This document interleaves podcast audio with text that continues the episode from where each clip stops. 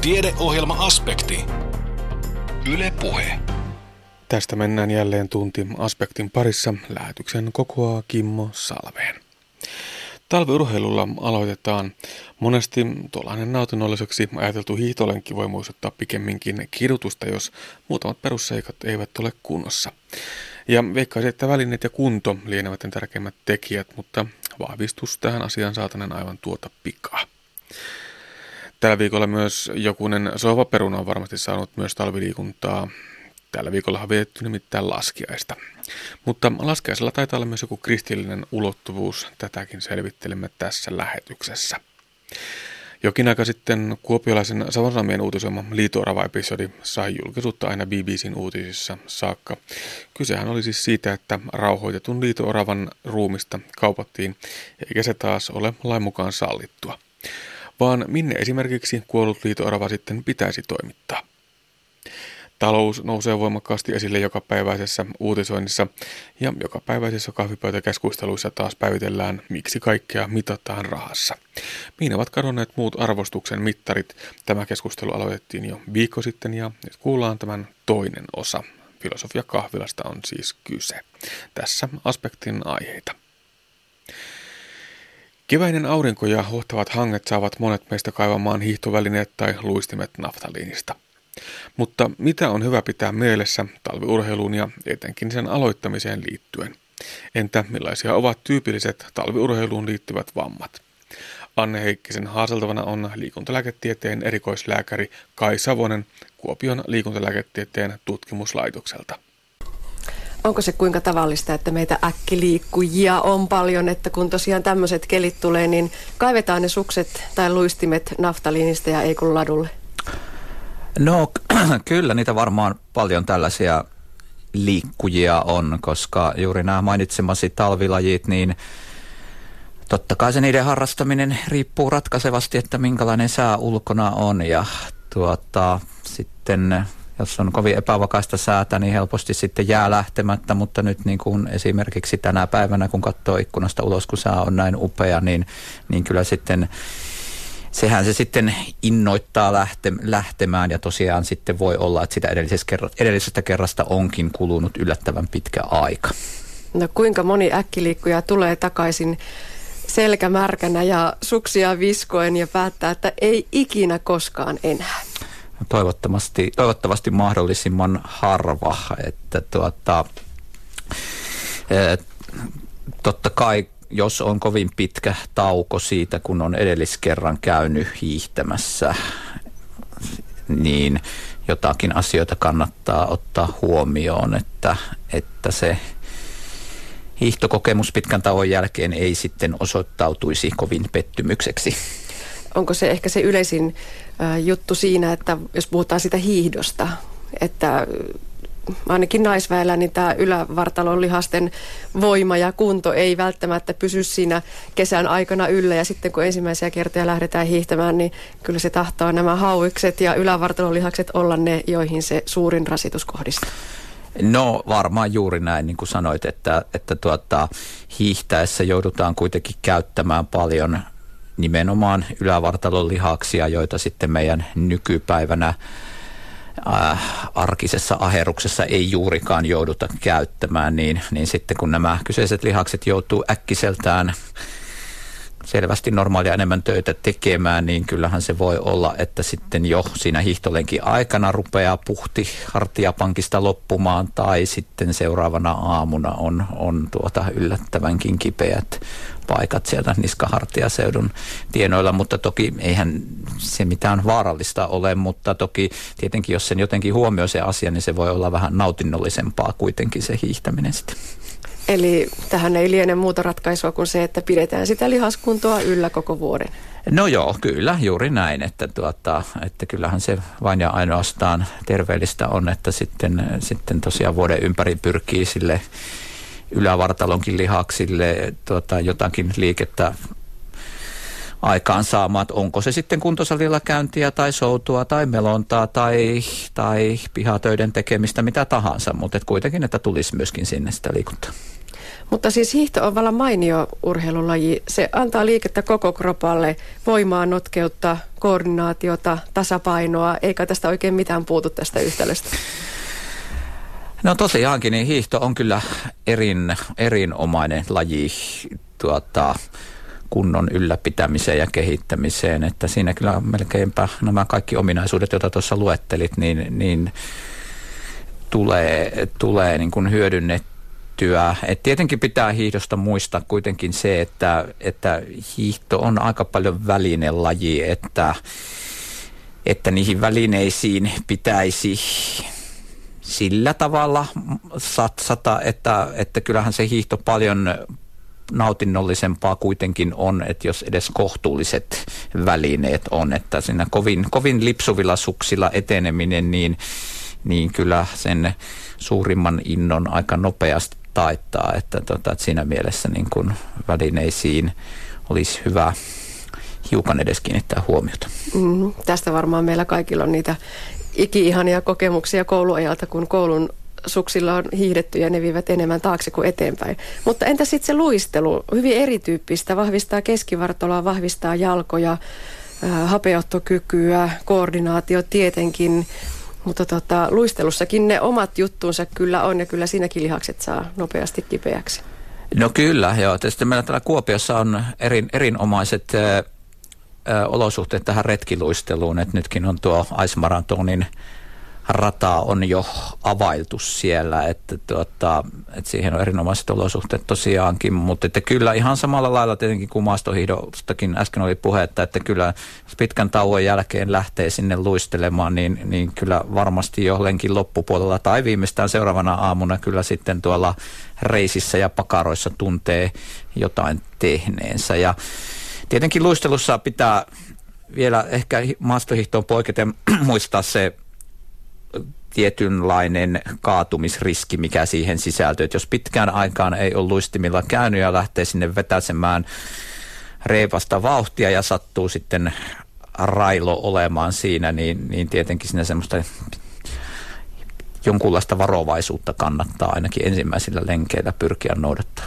Ja sielläkin varusteet kuntoon, kypäräpäähän ja niin edelleen. No kyllä, kyllä näin. Että tuota, itse asiassa oh, monesti olen sitä miettinytkin, että että tota, ehkä, ehkä tuolla retkiluistossa, varsinkin sit jos on tosiaan railoja jäässä ja on vielä sitä pöppöröä lunta siinä jään pinnalla, että niitä railoja ei oikein sieltä kunnolla havaitse, niin, niin voisi olla järkevää joskus hiukan käyttää suojia enemmänkin kuin mitä nykyään käytetään. Kun esimerkiksi rullaluistellaan kesällä, niin silloin näkee, että ihmiset käyttää kyllä rannesuojia ja polvisuojia hyvinkin säntillisesti, mutta tuota, mikään ei estä, etteikö niitä voisi käyttää sitten talvellakin, ainakin silloin kun keli on tosiaan sellainen, että, että, että se kaatumisriski on lisääntynyt. Tästä päästäänkin kätevästi sinne talviliikuntavammoihin. Nyrjähdykset, venähdykset, murtumat, ranteet, nilkat, ne on varmaan niitä tyypillisimpiä. Ja onko se niin, että kun talvella sattuu, niin sattuu pahasti, koska monesti sitä vauhtia on sitten enemmän?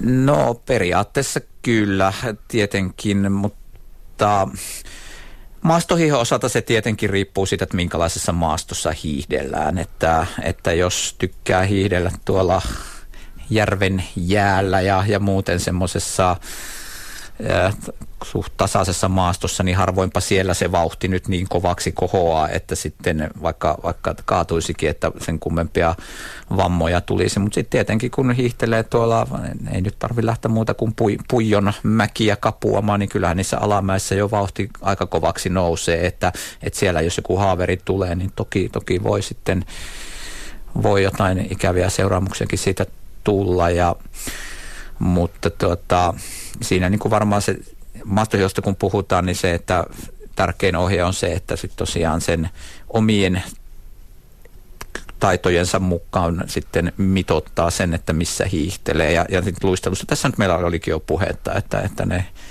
ja tota, siellä sitten niin, luonnonjällä kun luistellaan, niin ne railot on semmoisia, mitä vähän pitäisi varoa, ettei sitten luistin nappaa sinne kiinni, että siitä aika nopeasti kyllä sitten lähdetään nurin. No jos vielä tätä vinkkilistaa vähän käy eteenpäin, niin, niin niiden välineiden lisäksi niin voi ehkä sen venyttelyn, lämmittelyn, kerrospukeutumisen, tauot ja tankkauksen nostaa. Olisiko se siinä aika hyvä lista? No siinä oli varmaan aika hyvä lista, että kyllähän se tosiaankin tuokin, mitä juuri otit esiin, että monestihan ne ikävät vammat tulee sitten siellä lenkin loppupuolella, kun ollaan väsyneitä ja rupeaa jo energiaa loppumaan ja tuota, niin, niin silloin se voi olla, että se tarkkaavaisuuskaan ei ole enää niin hyvä ja, ja tuota, toisaalta lihakset on väsyneet, että sitten jos joku semmoinen yllättävä yllättävä tilanne, jossa nopeasti pitäisi tasapaino korjata, niin tulee eteen, niin, niin herkemminhän sitä silloin kaatuilee verrattuna siihen, että olisi vielä lenkin alkuvaiheessa hyvävoimaisena matkassa. No kerro tähän loppuun vielä Kaisavonen vinkki siihen, allekirjoittanut ainakin on viettänyt hyvin kivuliaita päiviä edellisviikon kovan urheilurykäyksen jälkeen. Reidet oli niin kipeät, että hyvä, että pääsi sängystä ylös, saatikka portaita ylös ja alas. Jos oikeasti lihakset kipeytyy näin äkillisen urheilusuorituksen jälkeen, on monta päivää kipeät, niin onko siihen olemassa mitään konstia, millä sitä kipua voi lievittää tai palautumista nopeuttaa?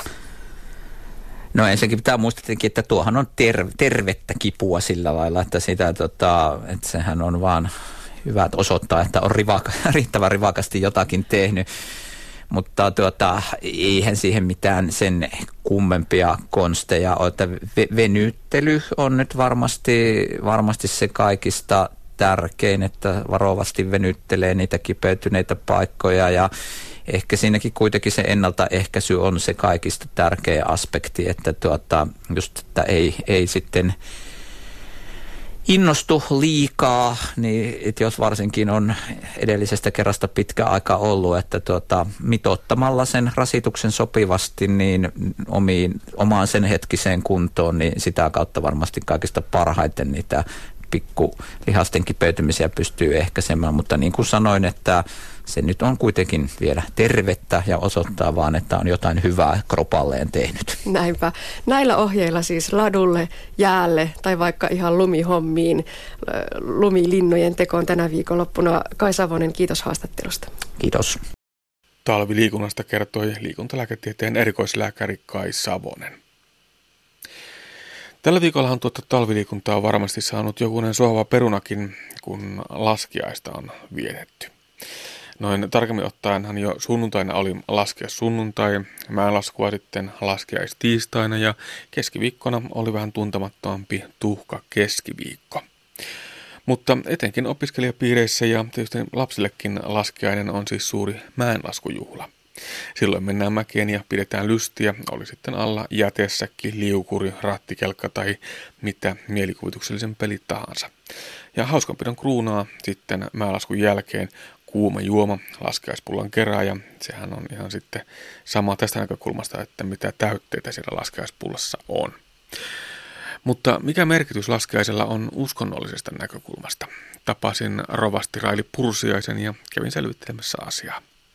Rovasti Raili Pursiainen, tuo laskiainen, se meillä liitetään ennen kaikkea tuonne lumisiin maastoihin, mäenlaskuun ja mm. tämmöiseen ihan talviriehaa ja huvitteluun. Eikö se vähän näin mene? No näin se varmaan ainakin niin kuin lapsille, lapsille ja lapsen mielisille männö, että sitä on se, mäenlasku on se tärkeä asia siinä laskiaisessa. Ja kovasti perinteikäs tuommoinen mäenlaskujuhla se onkin. Löytyykö mm. tuolta omasta historiasta semmoista oikein hyvin mielenpainunutta laskiaisia? No, me, me ei varmaan, no riehasta voi kyllä puhua. Tietysti opiskeluaikaan laskettiin Helsingissä Taivaskalliolta semmoisilla hirveän pitkillä jäteissäkin rullat aakastiin siihen rinteeseen ja sitten niille istui niin paljon kuin sovittiin ja sitten painettiin mäkkeä alas. Ja no se nyt oli tietysti hirmu hauskoa siinä, sitä kun ajattelu, että siinä tämmöiset 20 V-huimat pääsi laskemaan ja se oli hyvä mäki lasketella. Että se on ehkä se semmoinen mieleenpainuvin laskies muisto, mitä minulla on näistä tämmöistä mäenlaskulaskiaisista taitaa olla niin, että se on mielikuvitus vaan rajana siinä, että millä sitä mäkkiä niin, tullaan alas. Niin, kyllä, kyllä. No oli melko pitkiä junia siihen aikaan, kun laskettiin aina sieltä. Että en tiedä, laskuuko ne ennen siellä. Aivan, vauhtia on kuitenkin mm, riittänyt. Kyllä. No tuolla laskeisella on kuitenkin myöskin tämmöinen vähän kirkollisempi ulottuvuus. Kyllä. Mitenkä tuota, kirkon piirissä laskiaista äh, katsellaan, vietetään? No mm, laskiainen on se aika, josta ruvetaan sitten valmistautumaan piäsiäiseen, eli se laskies sunnuntai sehän ei varsinaisesti ole vielä se niin kuin se paastoaja alkupäivä se laskiaissunnuntai, vaan se on se tuhka keskiviikko se, josta se paasto alkaa. Mutta tuota, laskiaisena jo ruvetaan sitten sitä Kristuksen kärsimystietä seuraamaan vähän kerrassa ja valmistautumaan siihen, että mikä on sitten se pitkän perjantai- ja pääsiäisaamun sanoma. Eli laskiainen on ihan tärkeä pyhä kirkkovuoden mittaan, kun ajatellaan. Mistä tuo laskiaisen nimitys tulee? Se ei välttämättä liity pelkästään niin. laskuun. niin, ei niin. Se, tota, sillähän on montakin selitystä. Minusta se aika hyvä selitys on se, että silloin laskeutaan paasto, eli se tullut se laskeutuminen siitä. Samoin sitten on, jotkut selittää sitä niin, että se on laskiainen siinä mielessä, että siitä ruvetaan laskemaan niitä päiviä sinne piäsiäiseen, mutta mutta ehkä se, se paaston laskeutuminen on semmoinen, jota minä ainakin ajattelen niin kuin omalla kohdalla, että se on se läheisin selitys sille sanalle. Aivan. Tuossa kun googlailin ja asiaa tutkin, niin tuota siellä evankelis-luterilaisen seurakunnan äh, tai kirkon sivuilla kerrottiin, että laskeasunnuntain kirkollisena aiheena on Jumalan rakkauden uhritie. Kyllä. Se ei sano tietysti paljon mitään vielä. Ei että, vielä hirveästi niin, niin, eli, Mitä se tarkoittaa? No käytännössä se tarkoittaa sitä, että lähdetään seuraamaan sitä Kristuksen tietä siitä, että, että kun on tämmöinen, miten minä nyt osaisin sen sanoa, tämmöinen, tämmöinen niin kuin arki ollut sitä ennen joulun jälkeen, niin sitten ruvetaan miettimään sitä, että mitä se tarkoittaa se, että Jeesus on kuollut meidän puolesta. Ja siinä sivussa niin kuin kuljetaan sitä matkoa kohti piäsiäistä ja, ja oikeastaan jos sitä ajattelee siltä paaston ajan kannalta, joka se, niin kuin se vanha merkitys sillä on ollut, että ihan oikeasti ruvetaan paastoamaan siinä ennen piäsiäistä, niin se ajatus on se, että siinä keskitytään siihen Kristuksen kärsimykseen ja, ja myös sitten myös siihen ylösnousemusjuhlan illoon, että tavallaan siivotaan sitä elämää sillä lailla, että siinä on tilloa sille muulle Eli sille hengelliselle ja myös niin kuin henkiselle valmistautumiselle siihen ristinjuhlaan ja sitten tyhjä haudan juhlaan. Niin, eli aika mm, niin kuin moniulotteinen juhla on Kyllä, joo. Ja, ja minusta se on se semmoinen ajatus siitä just siitä tiestä on hirmu hyvä siinä, että kun ajattelee, että, että siinä ei olla staattisesti paikalla, että tuijotettaisiin vain johonkin tiettyyn pisteeseen, vaan kuljetaan sitä matkoa kohti sitä suurinta kirkkovojen juhlaa piäsiäistä. Aivan. Eli kolme päivää tässä on niin merkityksellisiä. Laskea sunnuntai, laskea tiistai ja sitten tuhka keskiviikko. Joo. Öö, no laskiaistiistaihan nyt tuli tietysti selväksi, että, että mitä silloin käytännössä tehdään, mm. mutta, mutta tota, mitä, mitä, mitä silloin ö, perinteisesti on, on tapahtunut? Mistä, se, mistä tämä niin kun, meidän, meidän, meidän laskiaistiistai niin. niin juontaa juurensa? No tota, se on niin kuin se viimeinen päivä ennen paastoa, eli silloinhan se on se hernekeitto syöty ja koitettu juntata itse sen täyteen, että sitten malttaa paastota sen 40 päivää. Ja jos tarkka laskija laskoo, niin alkassahan on enemmän päiviä sitten jo tuonne pääsiäisen kuin mitä se 40. Eli siitä on sitten ajateltu ne pyhäpäivät poikkein laskettavaksi. Ja tuhka keskiviikko on ollut sitten se ensimmäinen varsinainen paastopäivä, jolloin on ihan konkreettisesti ajateltu, että nyt me lopetetaan kaikki ilonpito, lihan syöminen, mitä, mitä nyt on semmoista ylimääräistä. Ja tuhka keskiviikko on ollut myös se päivä, jolloin on niin kuin vanhastaan ajateltu, että silloin aloitetaan katumus. Eli paaston tarkoitushan on myös niin kuin semmoinen ö, katselu sisäänpäin, että, että mitä minulla on semmoista, josta minä voisin paitsi luopua, niin myös, myös niin kuin tehdä parannusta. Eli että, että joita asioita pitäisi pystyä tekemään, ajattelemaan, olemaan, miten se nyt osaisi sanoakaan, niin niin kuin enemmän Jumalan tahon mukaisesti kuin mitä siihen asti on tehty. Ja, ja tähän tullaan sitten siihen tuhkakeskiviikon nimeen, niin että läntisessä kirkossa se tuhkan ripottelu hiuksiin tai sitten jopa säkkiin pukkeutuminen on ollut sen tuhkakeskiviikon semmoisia merkkiä, että on niin erityisesti haluttu osoittaa myös se, että minä nyt katon sisäänpäin ja minä kadun sitä, mitä minä olen vierin tehnyt lähimmäisiä ja Jumalaa kohtaan. Niin, kirkossahan jopa piirretään tuhkaristejä halukkaat Mm. Se tulee jotenkin niin konkreettisemmaksi. Kyllä, kautta. joo. Ja, ja se, se on oikeastaan meidän kirkossa, luterilaisessa kirkossa, aika uusi traditio se tuhkaristin piirtäminen, ylipäätään ne tuhkahartaavit tai tuhkamessut, mitä vietetään. Ja mm, siinähän on se ajatus siitä, että niin kuin näkyvä merkki on siitä katumuksesta se tuhkaristi. Ja se tehdään ihan tavallisesta tuhkasta, sekoitetaan joko öljyyn tai vetteen ja sitten hartaaven tai messun yhteydessä piirretään sitten se risti ohtaan. Tai pappi piirtää yleensä tai kuka siellä nyt on toimittamassa sitä, niin se risti ja sanoo, että ota vastaan katumuksen merkki, joka on niin kuin ihan se ajatus siitä, että minä nyt myös itse näen sen merkin siinä otassa, kun katon peiliin, että tämmöinen ajatus siinä on. Miten suorittuja noin tuhkaristin piirtämiset kirkoissa on? No, vaikkei sanoa, varmaan se on tullut niin kuin tavallaan etelästä päin meille, jos näin sanoo, ilman suunnasta. Eli, eli aika vähän niitä on meillä päin ollut ennen kuin vasta ihan viimeisinä vuosina, mutta kyllä siellä yllättävästi ihmisiä tullut kirkkoon, että, että tuota, viime vuonna oli meillä vissiin ensimmäisen kerran Nilsiässä tuhkamessuna ihan, että vietettiin ehtoollinen kanssa, niin kyllä sinne vaan ihmisiä ossautui ja tulivat myös sitten sen risti hakemaan siltä alttarilta, että se oli aika, aika vaikuttavakin juttu sitten se, että vaikka ei hirveän tuttu asia on, niin se kuitenkin se ihmisen eh, niin kuin, ajatus on semmoinen, että minä voin saada jotain konkreettista ja näkyvää niin kuin oman ajattelun tueksi. Että eihän se sitä tarkoita, että, että nyt minä olen jotenkin parempi ihminen, kun minä ristiotassa kotiin menen, vaan just se, että se on niin kuin se kosketus siihen, että minä on, nyt ajattelen näitä asioita ja minä koitan, koitan miettiä, että mikä minun elämässä on tärkeää. Niin, pitäisikö sitä muistaa aina, aina tuon paaston ja sitten vaikka tuon tuhkaristinkin äärellä, että, että kyse ei ole ehkä niinkään muille päin näyttämisestä, vaan, Nimenomaan. vaan tuota, mm. ehkä sen, ehkä sen niin kuin kokonaisuuden ajattelemisesta ja hahmottamisesta. Kyllä. Minä, tota, se tuhka keskiviikon evankeliumiteksti, joka on Matteuksen evankeliumista, niin sehän kertoo just tästä, että elkeä olla niin kuin ne, jotka paastoja muuttuu murheellisen näköiseksi ja esittävät muille – että nyt tässä paastotaan ja ollaan hyvin katuvaisia ja hyvin kunnollisia uskovaisia, vaan että, että Jeesuksen sanassa on se, että kammatkee työ tukkana ja pankkee paikat kuntoon ja paastotkee sisältä. Kahtokee itse sisäänpäin, että ei sitä kaverin tarvitse nähdä, että sinä tutkit ommoa syväntässä. Ja näillä ohjeilla sitä sitten päästään lähestymään tota, kohti tuota kristikunnan suurinta juhlaa, eli No niin, ja siinä on, se on oikeastaan aika hyvä aika se, mikä siinä on ne muutamat seitsemän viikkoa, jotka siihen jääpi sitä paastoaikoa. Että se on riittävän pitkä aika, että siinä kerkii hittaampikin mukaan. Ja sitten jos ajatellaan sitä, että mistä voi paastota, niin se on just semmoisesta turhasta. Että ei harvahan nykyään niin vakavasti se ottaa, että siirtyisi kasvisruualle tai tai, tai lopettaisi kaiken tämmöisen lystinpion ja muun. Mutta että se, että vaikka vain yhdestä asiasta luopuu sen hyväksi, että pystyy sitten sen aikaa käyttämään siihen, että kahtoo, kahtoo sitä ristintietä. Ei sivusta kahtojana, vaan kulkoo sinne mukaan.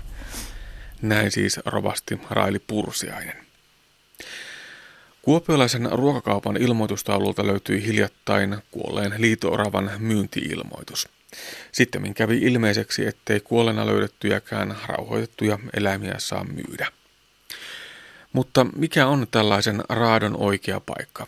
Entä mitä Kuopion luonnontieteelliseen museoon päätyville rauhoitetuille raadoille tapahtuu? Tätä kysellään seuraavassa.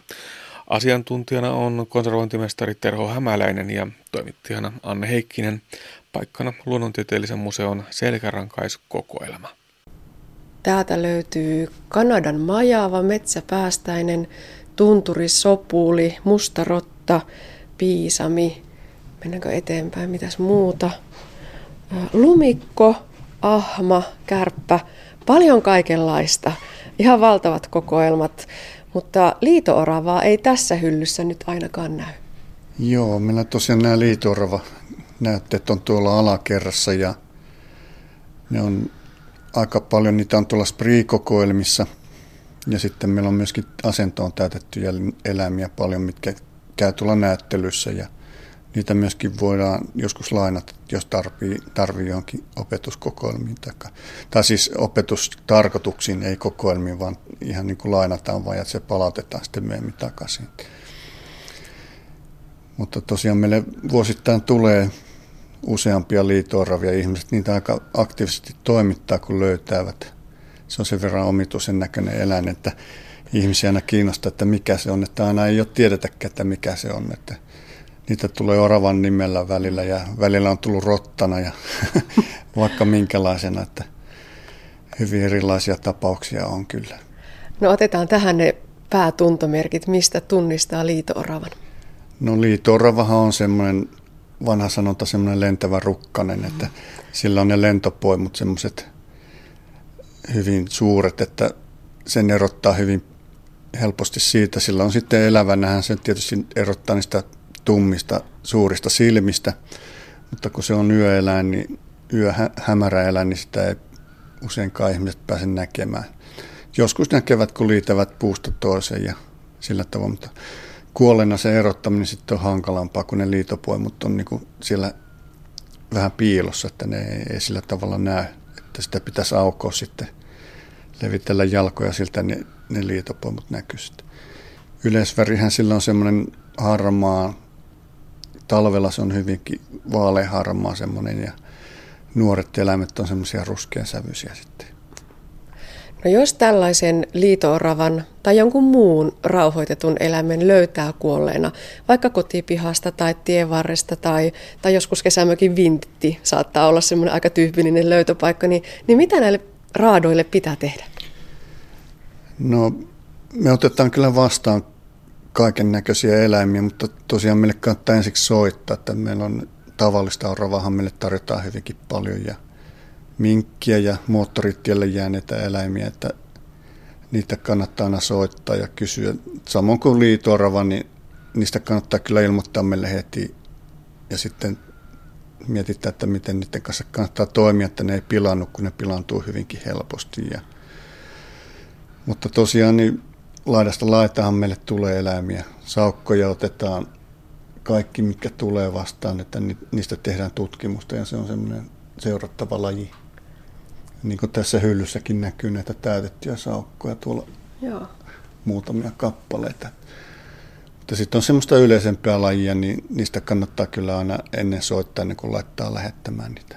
Mm, että onko tarvista ja... Onko tarvista ja missä kunnossa se on. Mm. Yleensä kun tieltä löytyy, niin ne saattaa olla hyvinkin ruuhjoutuneet, että niistä ei sitten paljon kokoelmakäyttöä ole. No liito-orava on tämmöinen selkeä, tosiaan uhanalainen rauhoitettu laji, minkä me kaikki tiedämme, mutta, mutta mitä muuta sellaisia raatoja pitäisi tunnistaa rauhoitetuiksi? No se tunnistaminen kyllä kannattaa sanoa, sanotaan suoraan, että se on maalikollekin välillä hyvinkin hankala, että tosiaan niin kannattaa soittaa tänne, että pystytään keskustelemaan niistä tuntomerkeistä. Että se, sitten se lajimääritys jää meille niin kuin täällä paikan päällä varmistettavaksi. Mutta soittaa kannattaa kysyä, että miltähän se näyttäisi ja mitä tuntuu. Että, mm.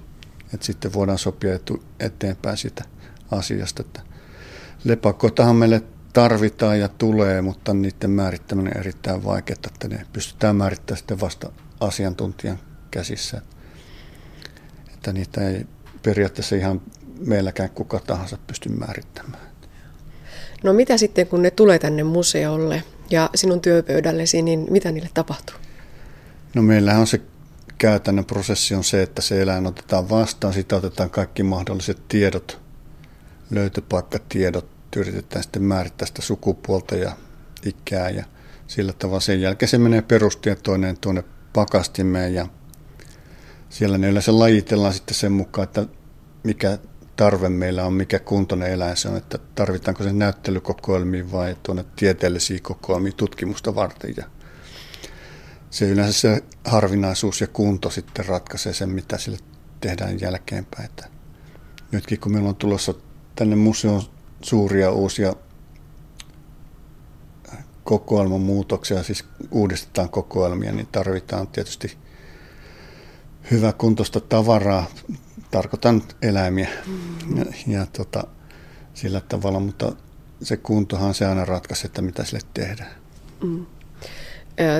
Moni museossa kävijä näkyy, näkee vaan sen näyttelykokoelman, mutta tosiaan teillä on ihan valtavan suuri tieteellinen kokoelma, joka ei sitten ole koskaan yleisen nähtävillä ja se on myös todella tärkeä osa sitä museon työtä. Kyllä, se on, se on ihan se peruskivi tälle koko museolle se tutkimustoiminta ja nämä peruskokoelmat. Meillä saattaa olla jotakin tiettyä lajia kymmenistä satoihin kappaleisiin samaa lajia, että tutkijat tarvitsevat tämmöistä dataa sitten omiin tutkimuksiin. Ja nykyään tehdään aika paljon DNA-tutkimusta ja sillä tavalla, että saadaan sitten eri eläimistä, saman lajin eläimistä erilaisia DNA-näytteitä ja muuta. No kuinka usein tutkijalle käy sellaisia vau-ilmiöitä, että käsiin tulee joku todella harvinainen, hyväkuntoinen tapaus ja sitten laitetaan rasti seinään, että tämä oli hyvä päivä? Kyllä tutkijalle tulee varmasti niitä, että nämä on niin erikoisala, että joka lajilla tuntuu olevan oma erikoistunut tutkijansa ja tuolla lepakkosarallahan tapahtuu jatkuvasti tätä, se on melko tuntematonta aluetta, että siellä tapahtuu sitä vau-elämystä ehkä mm-hmm. eniten, että nämä tahtoo olla nämä tavallisimmat lajit sitten niin tutkittuja, mutta aina tulee uutta ja erikoista tutkimustietoa tulee lisää koko ajan. No jos saisit jotain toivoa, mitä suuri yleisö tänne toisi tuohon, tuohon tuota ovellesi, niin, niin mikä eläin se voisi olla? No lähtökohta on se että tietysti, että tuota, ei oikeastaan toivota hirveästi, että eläin kuolee, mm. koska me ollaan niin luonnonsuojelun pohjalta, mutta tuota, nämä ihan harvinaisemmat lajit on meillä tarpeellisia enemmän kokoelmassa. Eli näitä tutkimuksia alaisia lajeja, niin kuin saukkoa ja liitoravaa ja semmoista, niin tarvitaan kyllä kaikki, mitä vaan löytyy. Mm. Mutta sitten tosiaan niin on tätä normaalilajistoa, niin sen kanssa kannattaa aina sitten ottaa yhteyttä, ettei tule ruuhkaa tänne meidän kokoelman käsittelyyn sitten. Joo, vaikuttava on kyllä tämä hylly, jonka edessä ollaan. Tuossa on kärppä ihan edessämme tähän aikaan aika ajankohtainenkin eläin. Ja, ja tosiaan, onko se tämä se tyypillinen loppusijoitusmuoto, että ne täytetään sitten esille ne eläimet? No, tämä on ainoastaan hyvin pieni osa täytetään asentoa, että suuri osa menee sinne ihan tieteellisiin kokoelmiin, missä periaatteessa ei ole muuta kuin nahkanäyte ja saattaa olla kallonäyte. Mutta siis nämä on niin ihmisten nähtäviksi nämä ollut joskus ja tehty nämä asentoon täytetyt eläimet. Meillä on hyvinkin vanhaa tavaraa. Tuolla on vanhoista kokoelmista, ne saattaa olla satakin vuotta vanhaa yksilö, että tota, näitä on kertynyt tänne hyvinkin paljon kaiken näköistä. Aina tulee uusia näyttelyitä, sitä poistetaan ja sitten uusia tehdään tilalle. Näin tuumasi konservointimestari Terho Hämäläinen Kuopion luonnontieteellisestä museosta.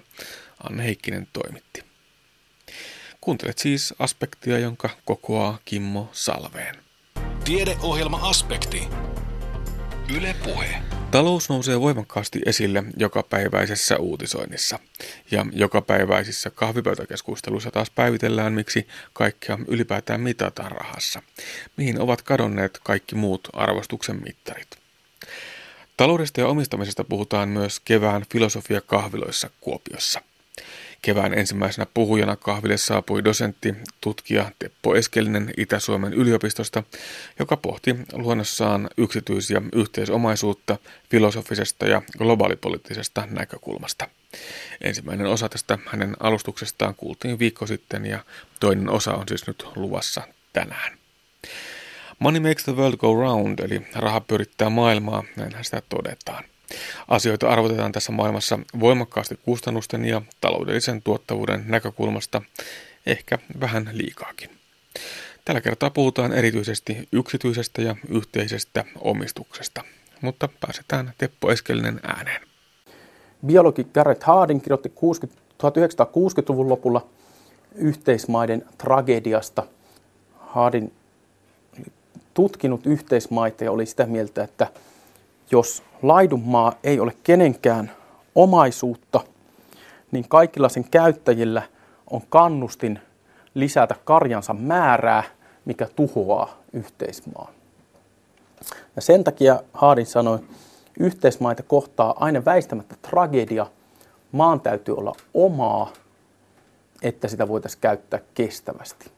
Ja hyvin ö, merkittävät osat varhaista ympäristöajattelua myös hyväksytä niin ajatuksen yhteismaiden tragediasta, vain jollain tavalla yksilön omaksi osoitetusta halutaan pitää huolta. Vielä myöhemmin yksityisomaisuuden idea pomppaa esiin täysin uudessa muodossa. Perulainen taloustieteilijä Hernando de Soto rupeaa tutkimaan kehitysmaiden köyhyyttä ja hän kehittää siihen täysin uudenlaisen teorian. Se johtuu, köyhyys johtuu de Soto mukaan siitä, että kehitysmaiden suurkaupunkien slummeissa piilevää varallisuutta ei ole osoitettu kenenkään yhteisomaisuudeksi.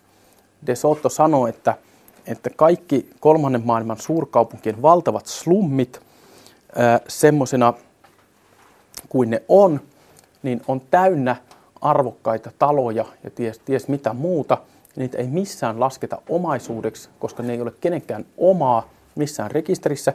Ja jos ne olisi jonkun omaa, niin nämä ihmiset voisivat pikkuhiljaa saada kannusteen ruveta kehittämään omaisuuttaan, tehdä pieniä investointeja siihen omaisuuteensa ja saada myös aikaisemmin mainittua pankkilainaa näiden investointien tekemiseen. Niin tässä huomataan, että filosofian ja ekologian ja taloustieteen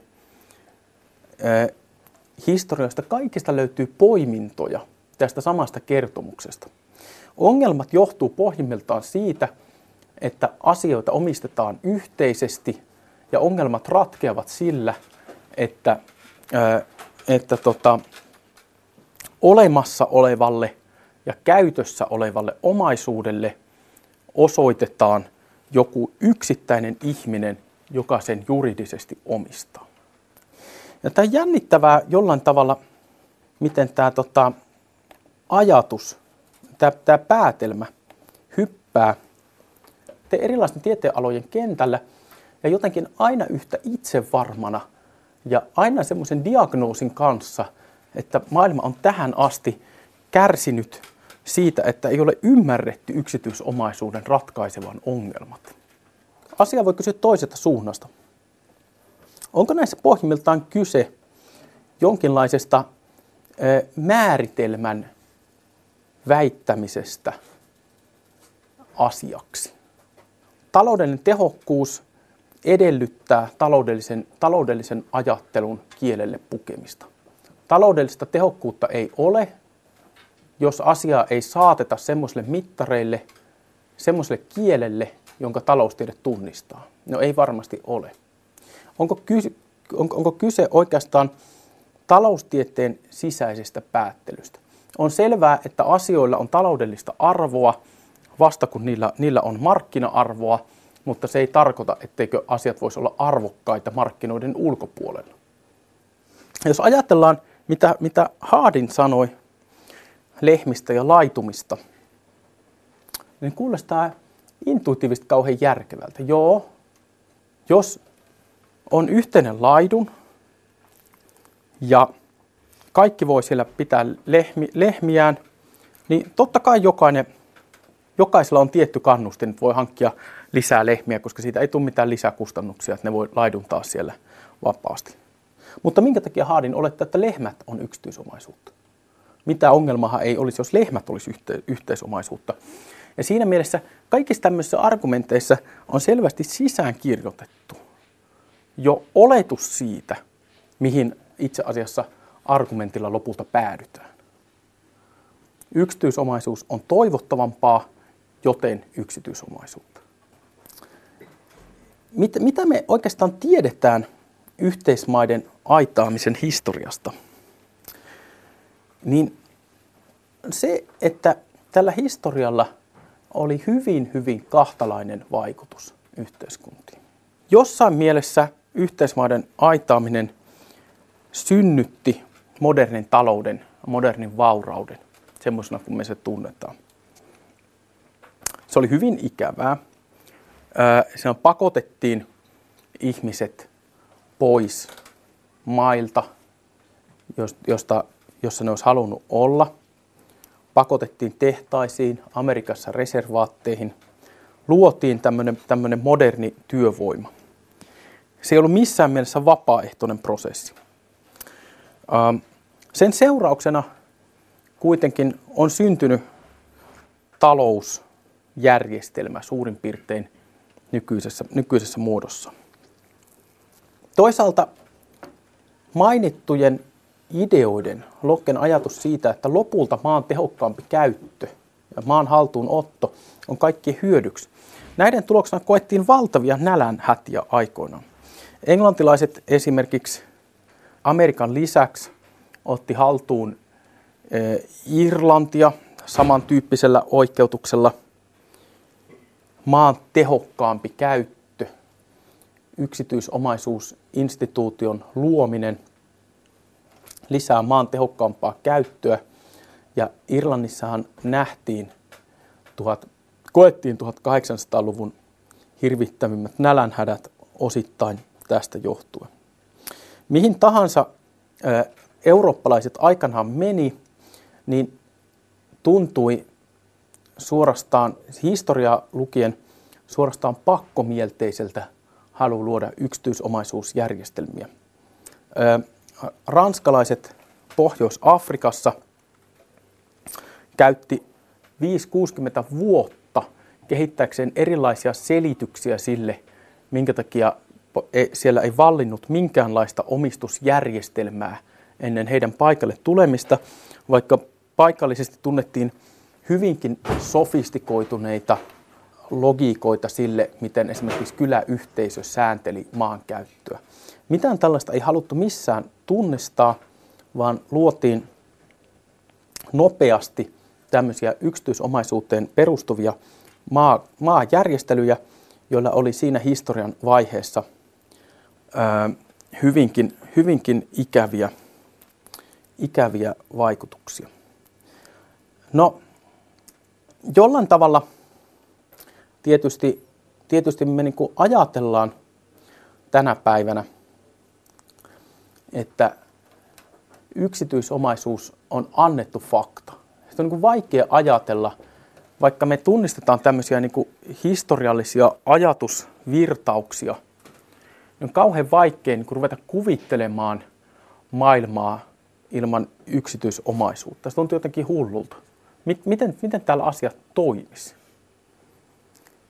Ja me tietysti tiedetään valtavasti hyvin niin kuin epäonnistuneita kokeiluja historiasta liittyen, liittyen pyrkimyksiin luoda, luoda tota, yhteis, yhteisomaisuutta.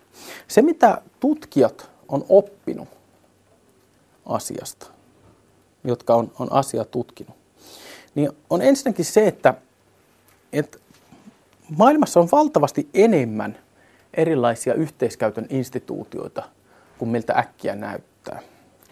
Jotenkin täytyy vaan tota, katsoa ympärillemme ja miettiä, että mikä kaikki ää, tässäkin järjestelmässä on tavalla tai toisella yhteiskäytössä. Jossain mielessä hyvinvointivaltio on yhteisomaisuuden muoto sen, sen instituutiot. Ää, jossain mielessä monet internetin sisällön tuotantoon liittyvät asiat on yhteisomaisuuden muotoja, vapaasti käytettävissä olevaa, olevaa omaisuutta. Tieteellinen tieto, tie, tiedeinstituutio on pitkälti ö, yhteisen ikään kuin tietopääoman kart, kartuttamis, kartuttamisen muotoja. Mutta se ö, on samaan aikaan opittu, että yhteisomaisuus edellyttää vahvoja instituutioita ja sääntelyjärjestelmiä pysyäkseen olemassa. Se, missä toimivaa joku maankäytön tai muuten omaisuuden käytön tai kulttuurista yhteisomaisuutta on nähty, järjestelmiä, jotka on ollut kestäviä ja paikallisesti hyvinvointia lisääviä – niin tä, tä, tä, tämmöisissä järjestelmissä on ollut ää, tiettyjä, tiettyjä piirteitä. Yhteiskäytössä olevan resurssin selvä rajaaminen, säännöt päätöksenteolle, sanktiot sääntöjen rikkomiselle, riitojen ratkaisumekanismit ja niin edespäin. Olennaista on se, että yksityisomaisuus on yksi ja vain yksi, mutta toki varsin tehokas tapa järjestää yhteiskunnallinen koordinaatio, eri toimintojen välinen yhteispeli ja työnjako, riitojen ratkaisu, se, että, että millä tavalla selvitetään, kenellä on oikeus käyttää mitäkin, resurssien hallinnointi ja ennen kaikkea tulevaisuuden hallinnan muotoja. Millä tavalla yhteisö pystyy orientoitumaan tulevaisuuteen. Investointi tarkoittaa sitä, että on halukas panostamaan tulevaisuuteen koordinoidusti suurin piirtein. Ja me ollaan totuttu siihen, ja me tavallaan tiedetään, että me tarvitaan tämmöisiä koordinaatiomekanismeja, tulevaisuuden ennakoinnin mekanismeja ja riito, riitojen ratkaisumekanismeja. Ja me ollaan hyvin totuttu siihen, miten yksityisomaisuuden kautta nämä asiat järjestetään. Se tavallaan poliittisen teorian ja filosofian oppi on kuitenkin se, että kyseessä on vain yksi tällaisten yhteiskunnallisten funktioiden toteutusmuoto. Ja meidän pitäisi osata nähdä ympärillämme muita muotoja ja toisaalta myös pystyä kuvittelemaan muunlaisia yhteiskunnallisen koordinaation tapoja. Vähintään tietääksemme, että nykyinen on parempi kuin jotkut muut. No mikä tämän tavallaan globaali poliittinen ulottuvuus sitten on? Mä aloitin, aloitin siitä, että mä vedän jonkinlaista kaarta filosofiasta globaalipolitiikkaan. Ja ö, on pyrkinyt pyörittämään omaisuuden määritelmää, sen jonkinlaista taloudellista luentaa, taloustieteellistä painotusta ja viimeisenä ö, yksityisomaisuuden ja yhteisomaisuuden välistä rajanvetoa ja erilaisten omaisuusmuotojen kuvittelukykyä. Ää, globaalipolitiikan kannalta olennaista on se, että yhteismaiden aitaaminen ei tapahdu kerran. Yhteismaiden aitaaminen tapahtuu monta kertaa ja se jatkuu.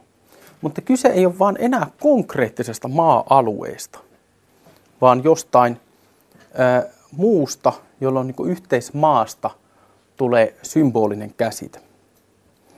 Esimerkiksi ää, patenttijärjestelmien globaali voimistuminen, tyypillinen esimerkki ää, nykyisestä yhteismaiden aitaamisesta. Siinä, missä tota, tietotuotteet, kulttuurituotteet on perinteisesti ajateltu jonkinlaiseksi tämmöiseksi yhteisvauraudeksi, niin niistä tulee ää, ikään kuin patentin taakse lukittua omaisuutta. On myös huomattava, että mikään ei ole ikään kuin annetusti ja itsestäänselvästi, tässä palaan alkuun, ää, omistettavaa. Perustuotannon tekijöitä taloudessa mainitaan usein maa, työvoima ja pääoma. Ja kaikki on semmoisia, jotka täytyy erikseen ikään kuin lainausmerkeissä aidata, tehdä tavaraksi. Öö, rahasta täytyy tehdä yleisesti tunnustettu, maasta täytyy tehdä omistettavissa oleva, ihmistyöstä täytyy tehdä työvoimaa. Öö, ja jollain tavalla, jos katsotaan sitä, että mitä on tämmöisiä suuria muutoksia mm, globaalissa taloudessa viime aikoina, niin suurin, tämä, yksi tämmöinen suuri kierros on se muutos, joka alkoi 70-80-luvulla, kun länsimaissa hyvin systemaattisesti ja hyvin tietoisesti järkeiltiin, että mitä on semmoisia asioita, joissa länsi on vielä edellä nousevia teollisuusmaita, missä se pystyy kilpailemaan paremmin. Yhdysvallat, Länsi-Eurooppa ei halunnut menettää globaalia asemaansa, globaalia taloudellista johtajuuttaan. Ja ymmärrettiin, että teollisuustuotteissa ei kauhean pitkään pystytä pärjäämään. Ja silloin huomattiin, että oikeastaan kaikki, missä oli jonkinlaista etumatkaa, lääkkeet, media ja viestintä, kulttuuri, nousussa oleva ohjelmointi, oli kaikki semmoisia, että niistä pystyisi hyötymään taloudellisesti, vaan luomalla tämmöistä lainausmerkeissä tiedon yhteismaiden aitaamista, yhteismaiden aitaamisen, aitaamisen uutta kierrosta. Ja jollain tavalla tämä, tämä niin globaali kilpailukyky, globaalin kilpailukyvyn tarve ää, on ylläpitänyt tämmöistä prosessia, jossa aina löytyy ikään kuin uusia, uusia tavallaan perinteisesti vapaassa yhteisessä käytössä olleita, yhteisesti omistettuja elämänpiirejä ja alueita, jotka pystytään jotenkin lainausmerkeissä aitaamaan jonkun osoitettavissa olevaksi, olevaksi ö, ominaisuudeksi. Ja tämä kysymys globaalista omaisuussuojasta on semmoinen, että jos seuraa mitä tahansa tämmöisiä ää, maailman kauppajärjestön keskusteluja tai ylipäänsä keskusteluja kehitysmaiden ja rikkaiden maiden suhteista, niin tämä nousee jollain tavalla jatkuvasti esille. Kysymys siitä, että mi- mihin pisteeseen asti voidaan luoda globaaleja yksityisomaisuuden juri, juridisia järjestelmiä. Toinen hyvin, hyvin tota, keskeinen kysymys globaalipolitiikan kannalta on tietysti maailman krooninen köyhyys. Edelleenkin maailmassa on, on suurin piirtein miljardi aliravittua ihmistä. Ja on kiinnostavaa, että kun eri yhteiskuntatieteilijöiltä kysytään, että mi- millä tavalla köyhyyden ongelma ratkaistaan, niin saadaan vastaan me tavallaan täysin perinteiset koulukunnat, jotka näkyy oikeastaan jo Lokken aikana. Toinen koulukunta, joka sanoo, että nimenomaan tarvitaan omaisuuden osoittamista, maanviljelijöiden maat johonkin maarekisteriin, slummiasukkaiden talot, talot tota, olemassa oleviksi juridissa mielessä. Ja toinen joukkio, joka sanoo, että täytyy tunnustaa paikalliset kulttuuriset instituutiot, jos tuhotaan ne olemassa olevat tavat, miten, miten tota maata ja omaisuutta käytetään, niin ihmisiä köyhdytetään valtavasti ilman, että se näkyy missään taloudellisissa mittareissa. Ja tämä jälkimmäinen on tietysti ollut, ollut keskeinen pelko, pelko ää, kehitysmaapolitiikassa hyvin pitkään. Eli jollain tavalla kiinnostavasti minusta näkyy, että me tämmöisiä tämän päivän globaalipolitiikan äärimmäisen suuria kysymyksiä, niin voidaan lukea näiden kahden filosofisen perustan kautta, mistä mä tavallaan lähdin liikkeelle. Kysymys siitä, että onko yksityisomaisuus ikään kuin ainoa tapa ymmärtää omaisuutta ikään kuin taloudellisessa tai, tai sanotaan toimeentulon hyvinvoinnin mielessä. Ja, ja tota, toisaalta, toisaalta se, että voidaanko, tai, tai tulisiko tämmöisten omaisuuden tapojen välillä tapahtuvia siirtymiä ikään kuin käytöstä juridiikkaan, niin nähdä itsessään edistyksenä. Tavallaan taloudellisen omaisuuskäsityksen jonkinlaista ylivaltaa, niin kuin omaisuus, omaisuuden mahdollisten merkitysten sisällä. Ja kolmas asia liittyvä oikeastaan iso tämmöinen kansainvälinen keskustelu tänä päivänä on se, joka liittyy globaaleihin julkishyödykkeisiin. Tämä on ollut tämmöinen niin iskusana mitä viimeiset vuodet on kuultu. Ja tota, kun mietitään tämmöisiä niin kuin esimerkiksi YK yhteisiä tavoitteita, tavoitteita maailmalle. Julkishyödyke on siis semmoinen hyödyke, jonka täytyy olla julkisesti rahoitettu, koska ää, ke- kenellekään yksityisellä toimijalla ei ole kannustinta tehdä semmoista, mutta se on silti välttämätön olla olemassa. Klassinen esimerkki on majakka. No, laivat, tar- laivat, niiden täytyy nähdä majakan valo ajaessa ohi, ettei ne ajaisi karille. Mutta yksikään, laiv- yksikään varustaja ei halua maksaa niitä rannoilla olevia majakoita. Ja sen takia majakat täytyy, täytyy rakentaa jollain tavalla julkisesti. Ja tavallaan julkishyödykkeitä on kaikki ää, jalkakäytävät, poliisi, paljon semmoisia, meidän yhteiskunta on täynnä tämmöisiä asioita. Ja nyt tänä päivänä puhutaan nimenomaan paljon siitä, että pitäisikö jotkut semmoiset asiat, niin kuin elossa jollain tavalla pysyvä luonnon ympäristö, kans, kansainvälinen kehitys, rauha, niin edespäin, nähdä ikään kuin eräänlaisena julkishyödykkeinä, globaal, globaalina yhteisomaisuutena siinä mielessä. Ja taas miten jul, tämmöisiä julkishyödykkeitä ylipäänsä hallinnoitaisiin. Lopettaisin tässä vetämällä yhteen yhdellä käsitteellä. Hyvin pitkään, kun Suomessa rakennettiin hyvinvointivaltiota, puhuttiin sekatalousjärjestelmästä. Ajateltiin, että on ö, hyödyllistä, tarpeellista, toivottavaa, että taloudellisessa tuotannossa on sekä valtiollinen sektori että yksityinen sektori. Tämä on edelleen minusta hyvinkin niin kuin kantava ajatus. Mä ehdottaisin, että tätä käsitettä käännettäisiin sen verran, että harkitsisimme, että mitä seka-omistusjärjestelmä voisi tarkoittaa. Näyttää sekä paikallisen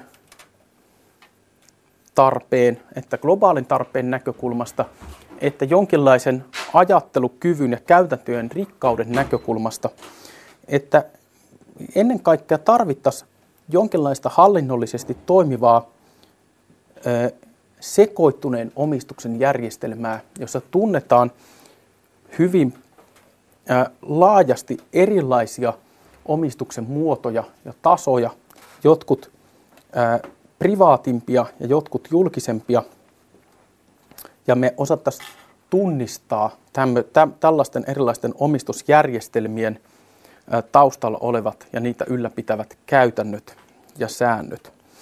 Ja tämä tietysti edellyttää filosofiaa, joka menee omistus, yks, yksityisomaisuuden idean juuriin.